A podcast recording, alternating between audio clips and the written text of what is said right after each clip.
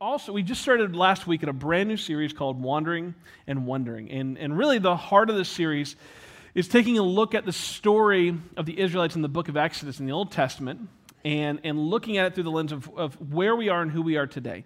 Because it can feel, I don't know how you are, but sometimes when we read the Old Testament, it can feel like these are people I cannot relate to. Like I've not been a slave, I have not lived this experience. And sometimes it can kind of be hard to put yourself in those, the shoes of those people. Um, but what we found as we kind of took a step back and looked at it is as we examined the story, we found these, these natural and almost just like uh, uh, very relatable questions that we could, you could see them asking. They might not be saying it re- verbatim, but these questions kind of guide uh, the different parts of the narrative of the story. Like last week, Matt was talking about with Moses, why me? It's, it's like a personal identity thing with him of, of why would God choose him uh, to go and be a part of this, the story of his people. And so that, that's that kind of personal struggle there. This week, we're focusing on another question, uh, which is really focused around our circumstances, which is what is going on? Okay, what is going on is the question we're asking this week. Um, and it's really focused on our circumstances. But as we look back into our story, starting in, in chapter 4, we're going to go through a lot of scripture today. Uh, but picking up where we left off last week, starting in chapter 4, we see Moses continuing to ask, Why me? Like he's gone through, if you were here last week, there's a lot that happened in Moses' life in this interaction with God.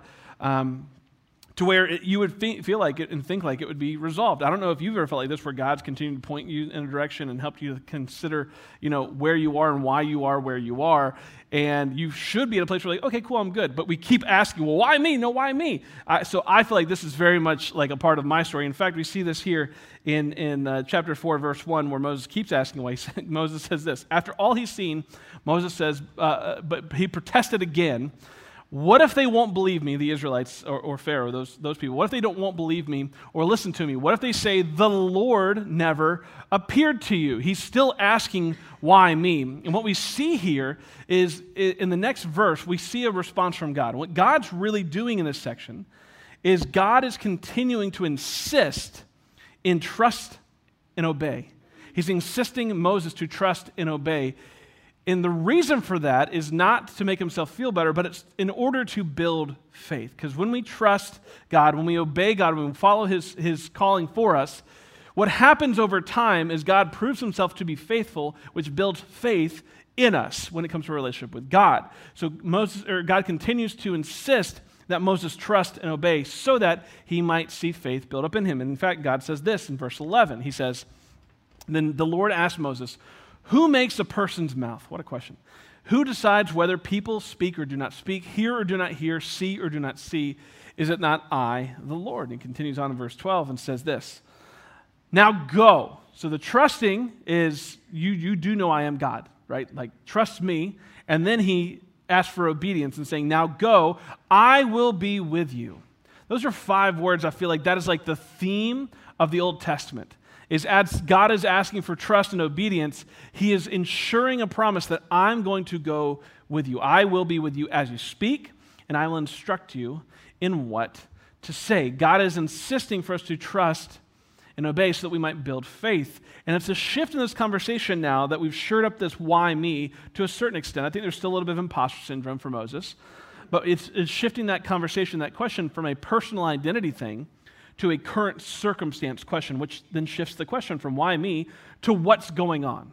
What's going on is the question that we're going to see the Israelites and Moses continue to ask time and time again, even though they've already seen God be faithful. And so we see God begin to lay out his plan. So in verse 19, God starts to talk about his plan. He's, t- he's talking to Moses after he started to obey. God then tells Moses, before he left Midian, the Lord said to him, Return to Egypt for all those who wanted to kill you have died. If you were following around last week, you know the situation in Egypt for Moses was not good. Like he, he had a lot of trouble in his past. It was not a place he could easily go, but God's like, don't worry, everyone's dead. You're good. Go back.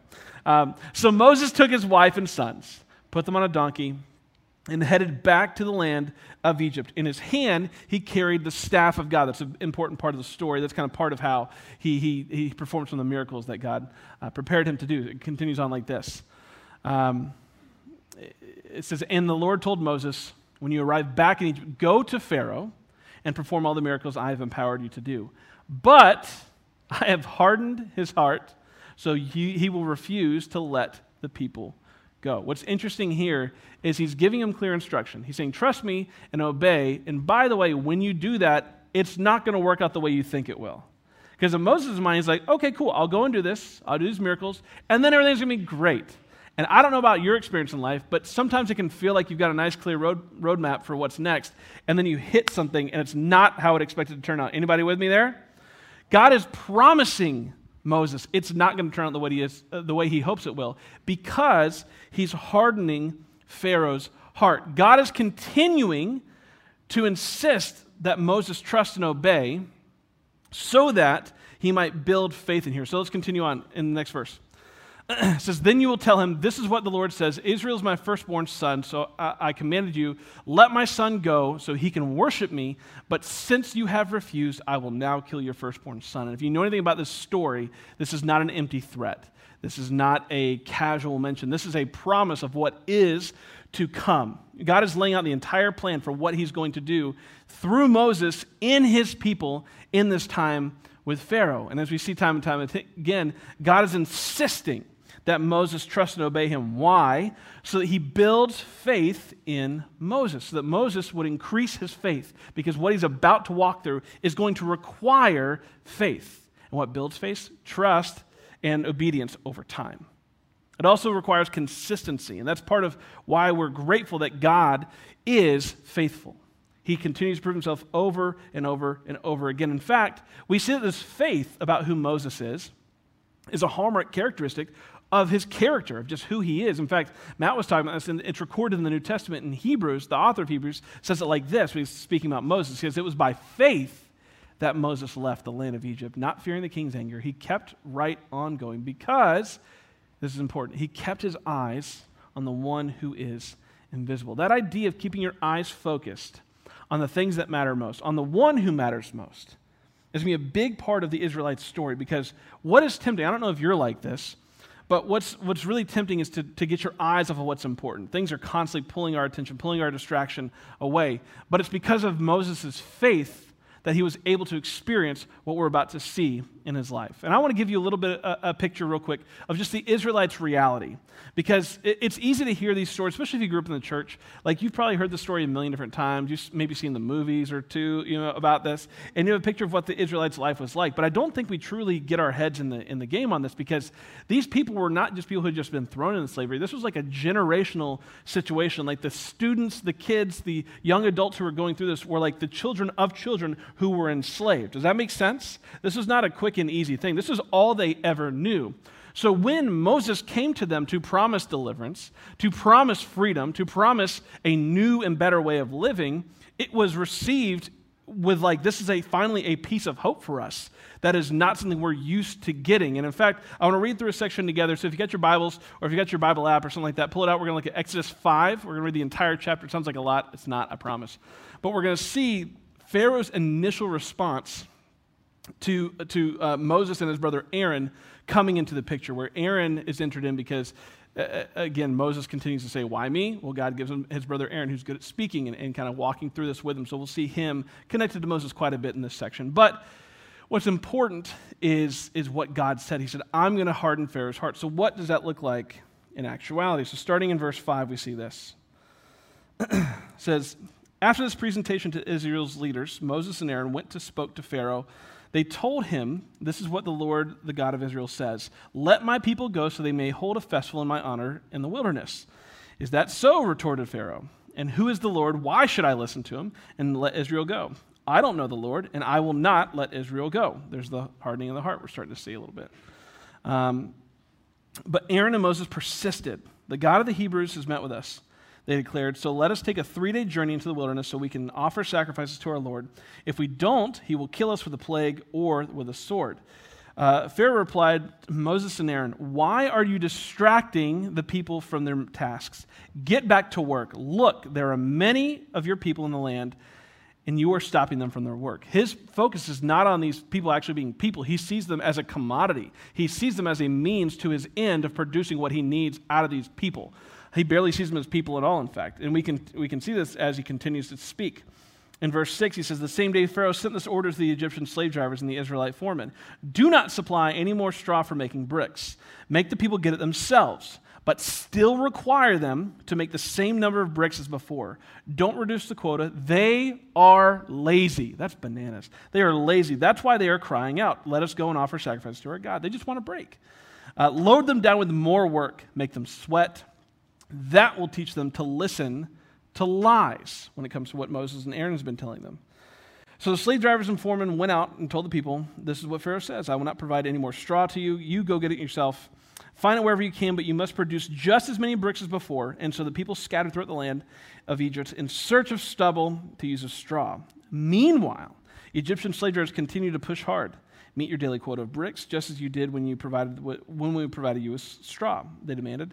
Uh, then they wiped the Israel, uh, the, they whipped the Israelite foremen uh, they had put in charge of the work crews. Why haven't you met your quotas uh, either yesterday or today they demanded. You can kind of see this game of telephone that's happening. Pharaoh is speaking to his, his uh, uh, people, or the slave drivers. The slave drivers speaking to the foreman. We're going to see that continue to go around as we get all the way back to God in this situation.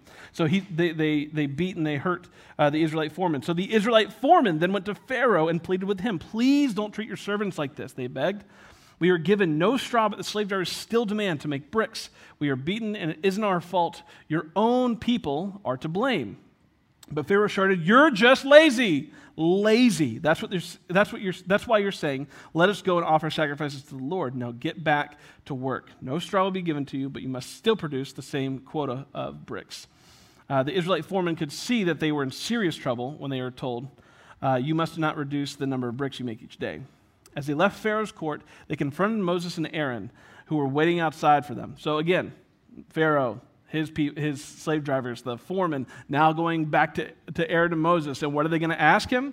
They're going to say, uh, or what are they going to say to him? They're going to say, uh, the foreman said to them, May the Lord judge and punish you for making a stink before Pharaoh and his officials.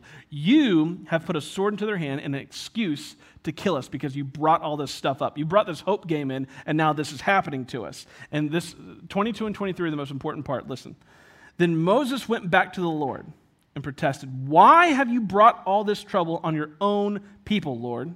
Why did you send me? Ever since I came to Pharaoh as your spokesman, he has been even more brutal to your people, and you, God, have done nothing to rescue them. In short, if I were going to have a translation of this section of 22 and 23, my translation would be, What is going on? What is going on? That's what Moses is doing here. He's seeing all he's doing. I trusted you, God. I obeyed you, God. And I did this thing, and now this is not at all what I expected. I expected to roll in, and now I'm like the MVP because I helped save everything, and we're all good. Like, that's got to be where his head was at, right? Like, this is all going to be good things. God's telling me to do this. It should be great. He just didn't listen to that last part where he said he's going to harden Pharaoh's heart. And it was going to really be an actual challenge. Moses is asking, What is going on? But what happens here is it's not just this thing by itself, because you might not be able to relate with this so much because honestly, we, we don't experience slavery. Like, we aren't enslaved, like, we aren't experiencing these conditions. But there are things in life that we go through that can feel like we trusted God, we're, we're walking in obedience, but we just lost the job. Or we got that diagnosis we weren't expecting that we didn't want. We're experiencing challenges with our kids. We're experiencing loss, we're experiencing grief, we're experiencing pain. Election results are coming next year.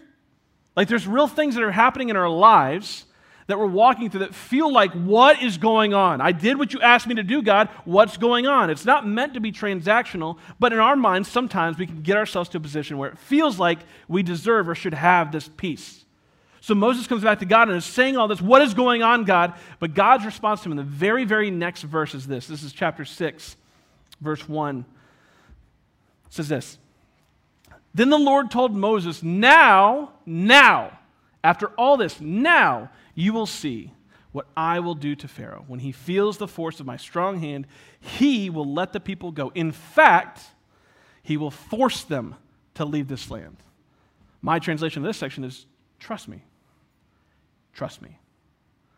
Now, because of all that you've done, where you came to him and he responded in this way, his heart was hardened and his pain is more difficult, and you're asking, why is this happening? Well, because now, in the midst of all that, now you're going to see what I'm going to do to Pharaoh to deal with this situation.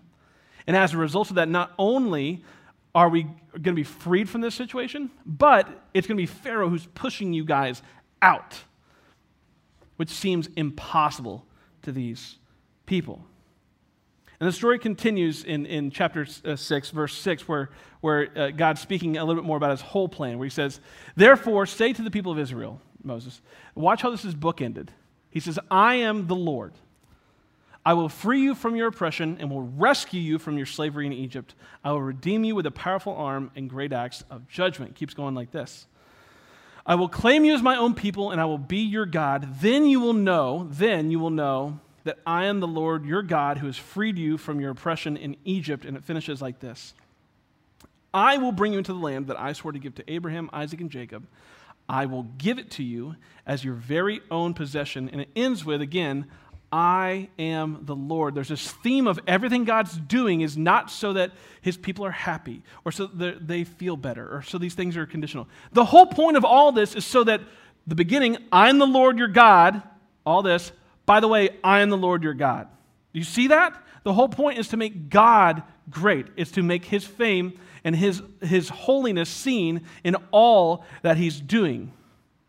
And so, what we're seeing here, what we're beginning to see here, in my opinion, is that when we see ourselves in positions, in, in moments and in circumstances where we're, we find ourselves asking, like, what is going on, we have to see what is God promising. And in this situation, what's God promising? He's saying, I'm going to promise to deliver you. I'm promising deliverance. Deliverance is just a fancy way of saying rescue, of freedom, being delivered from something. You're in something, you're being delivered from it. It could be everything from this very real situation these very real people were in. It could be an addiction. It could be a, a, a, moment where you feel trapped. It could be a situation you feel trapped. It could be lots of different things. But what we see here is that God is promising. Moses said, what you, you haven't done anything to free us, you haven't done anything to, to save us. And God goes on to say, No, no, no. I'm not going to save you from this one thing. I'm going to provide complete and total deliverance. And when we find ourselves in these situations, asking, What is going on, God? What is going on? I believe there's a practical solution to this for us. And it is a practice, it's a thing we build over time. We have to shift our focus we have to move our focus from the things that are around us, the things that are pulling and getting our attention. We have things in our pockets, on our wrist, on our, our desks. We have kids. We have uh, people we work with. We have people in our lives who are constantly pulling and drawing for that attention. They're constantly pulling our focus away from the things that should be. And especially when you're in a moment where you're asking, what the heck is going on? It's very easy to be distracted. It's very easy to put your eyes on the things that get your attention the easiest. When in fact, I believe what we have to do is we have to turn our eyes from the things that pull that focus and put it onto the one who is faithful. We have to remind ourselves of his faithfulness and put our eyes on it. It's a choice that we make. It's not an easy choice, it's not an easy practice. It's something that grows in time as we trust and obey and we build faith in God. We're more easily able to remember the times that He has been faithful so we can turn our eyes from the things that distract and pull us and turn our eyes, shift our eyes to His faithfulness. The story continues on, and, and, there's a couple different chunks here. We're not going to go through all of it because I don't want to be here for the next two hours or something. Um, but there's a couple different passages where he continues on in chapter 7 where he ta- it, it kind of outlines God's plan a little bit more, where he's talking about his plan exactly to deliver his people. Uh, and again, reiterating the fact that he is Lord. That's what we're seeing in chapter 7, uh, the kind of the first part of that. So it's God's plan and how he's going to deliver them. But also, the point of that is to make his name great. The next section is what probably most of you guys are familiar with, and we're really not going to spend a whole lot of time on it today because uh, uh, I, there's so much we could go into into the specificity and the meaning and the symbolism through these different experiences. But it's really the exchange between Moses and Pharaoh and the plagues that God promises to send to, to break Pharaoh of the hardening of his heart uh, uh, to get the result that he's looking for.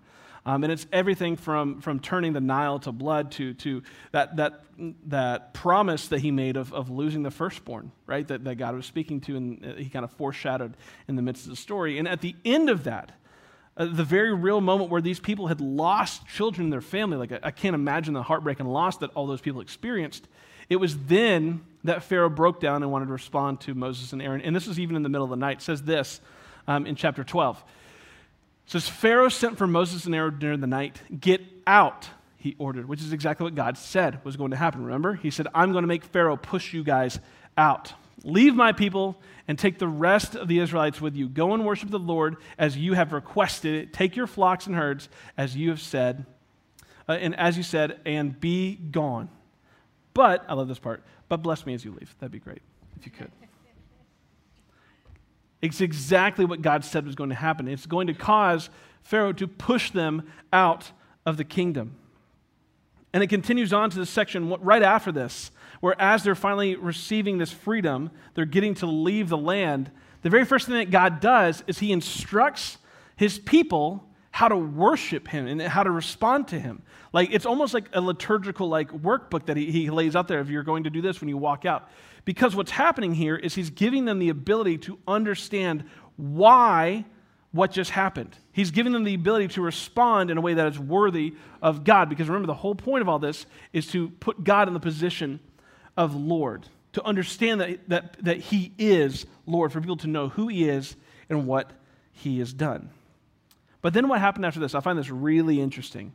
There's a, a section right here in verse 17 where uh, when Pharaoh finally let the people go, God did not lead them along the main road that runs through Philistine territory, even though that was the shortest route to the promised land. God didn't go, go up here, take a right, and you'll be there. It'll be great.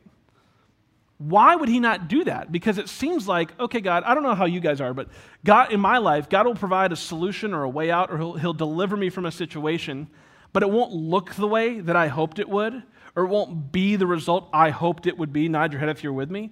And that can be very frustrating.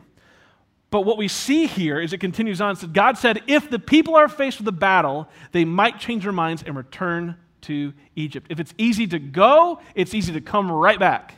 You see that?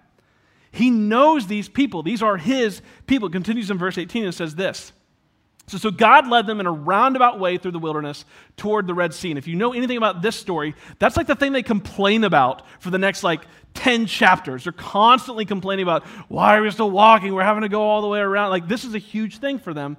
Thus the Israelites left Egypt like an army ready for battle. And what's, what I find interesting about this is God didn't just deliver them from Pharaoh, God delivered them from even themselves.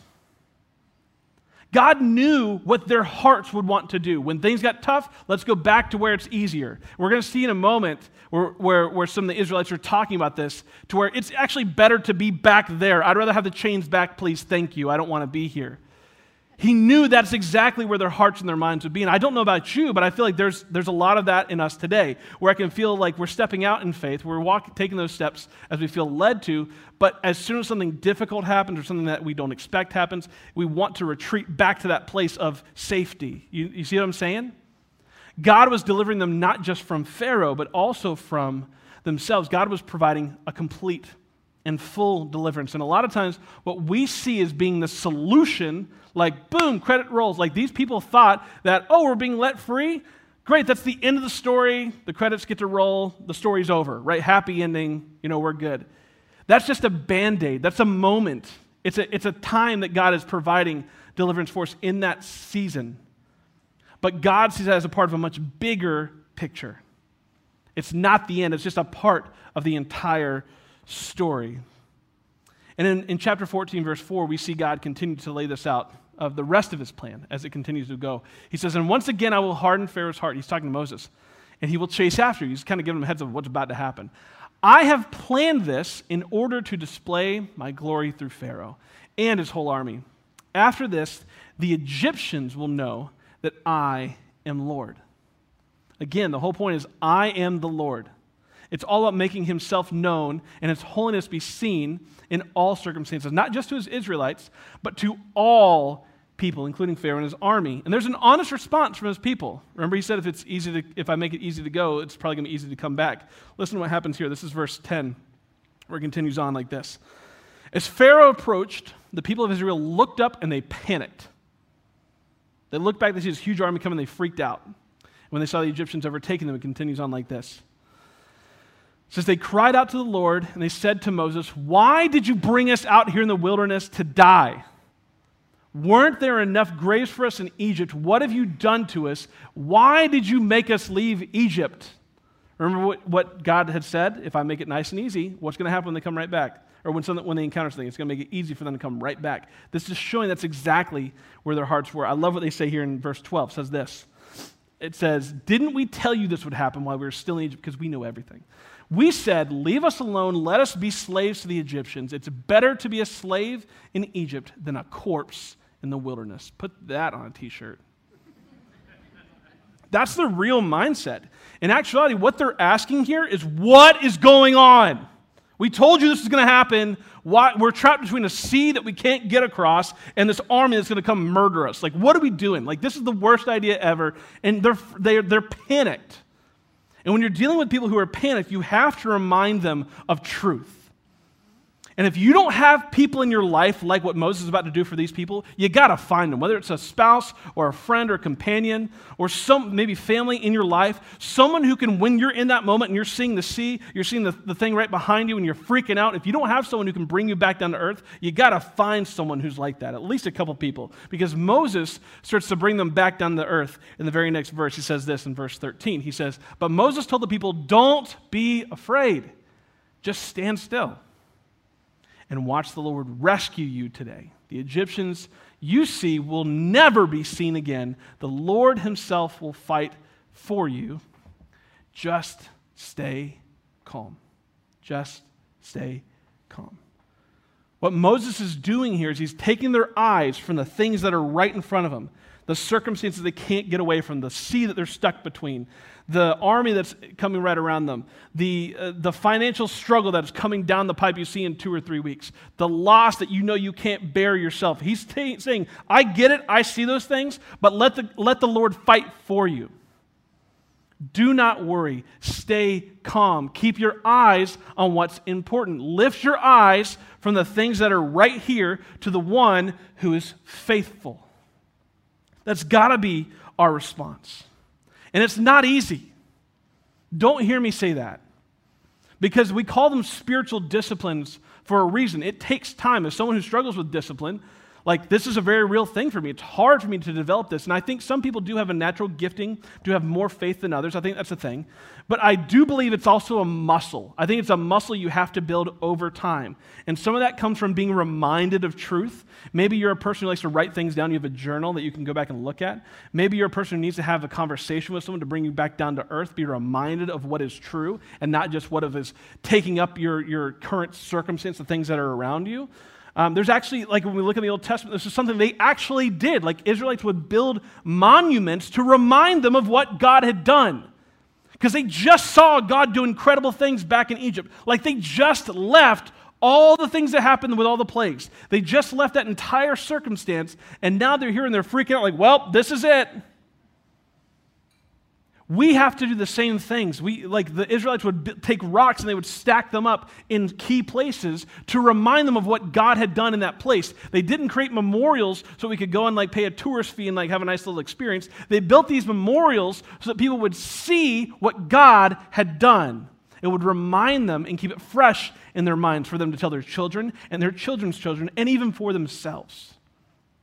This is not an easy thing to build this kind of faith, to be reminded to take our eyes off the things that are around us, our current circumstances, and to lift them to His faithfulness. But it's what we have to do.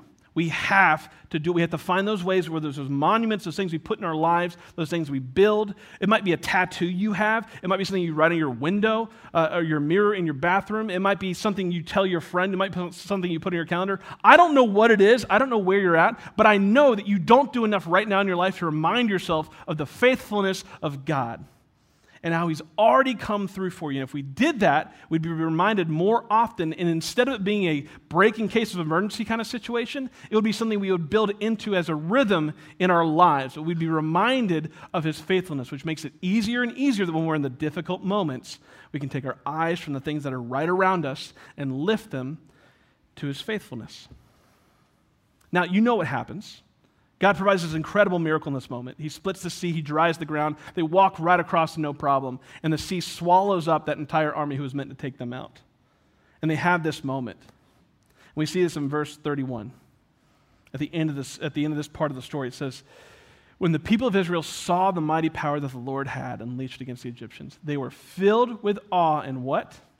They put their faith in the Lord and in his servant Moses. Now, I know there are some people you know in your life who need some kind of moment like this in order to build that faith. Like, it would take that kind of incredible moment. But sometimes we just have to be reminded of what God has already done in our lives. Because faithfulness is not meant to be a moment. Faithfulness is meant to be a characteristic of a God we have a personal relationship with. He is reliable, He is trustworthy. That as we build our faith in Him, He continues to prove Himself to be more and more faithful. So when we find ourselves in these circumstances, in these situations, where we're asking, what the heck is going on? I don't understand. God's not afraid of that question, but He will respond to it in saying, Don't forget who I am, because I am the Lord. And part of our job, part of our practice of becoming more and more like Jesus is remembering what God has already taken us through. To remove our eyes from the things that are around us that are so easy to grab our attention, to grab our focus. They are very real things. Don't hear me say that, that they're not that they're not important or they're not scary or they're not difficult. Like anxiety is rough. Like uh, uh, grief is crippling. Like the fear of losing a job or, or, or dealing with the impending loss of a loved one. Like those are real things, people. None of that is easy.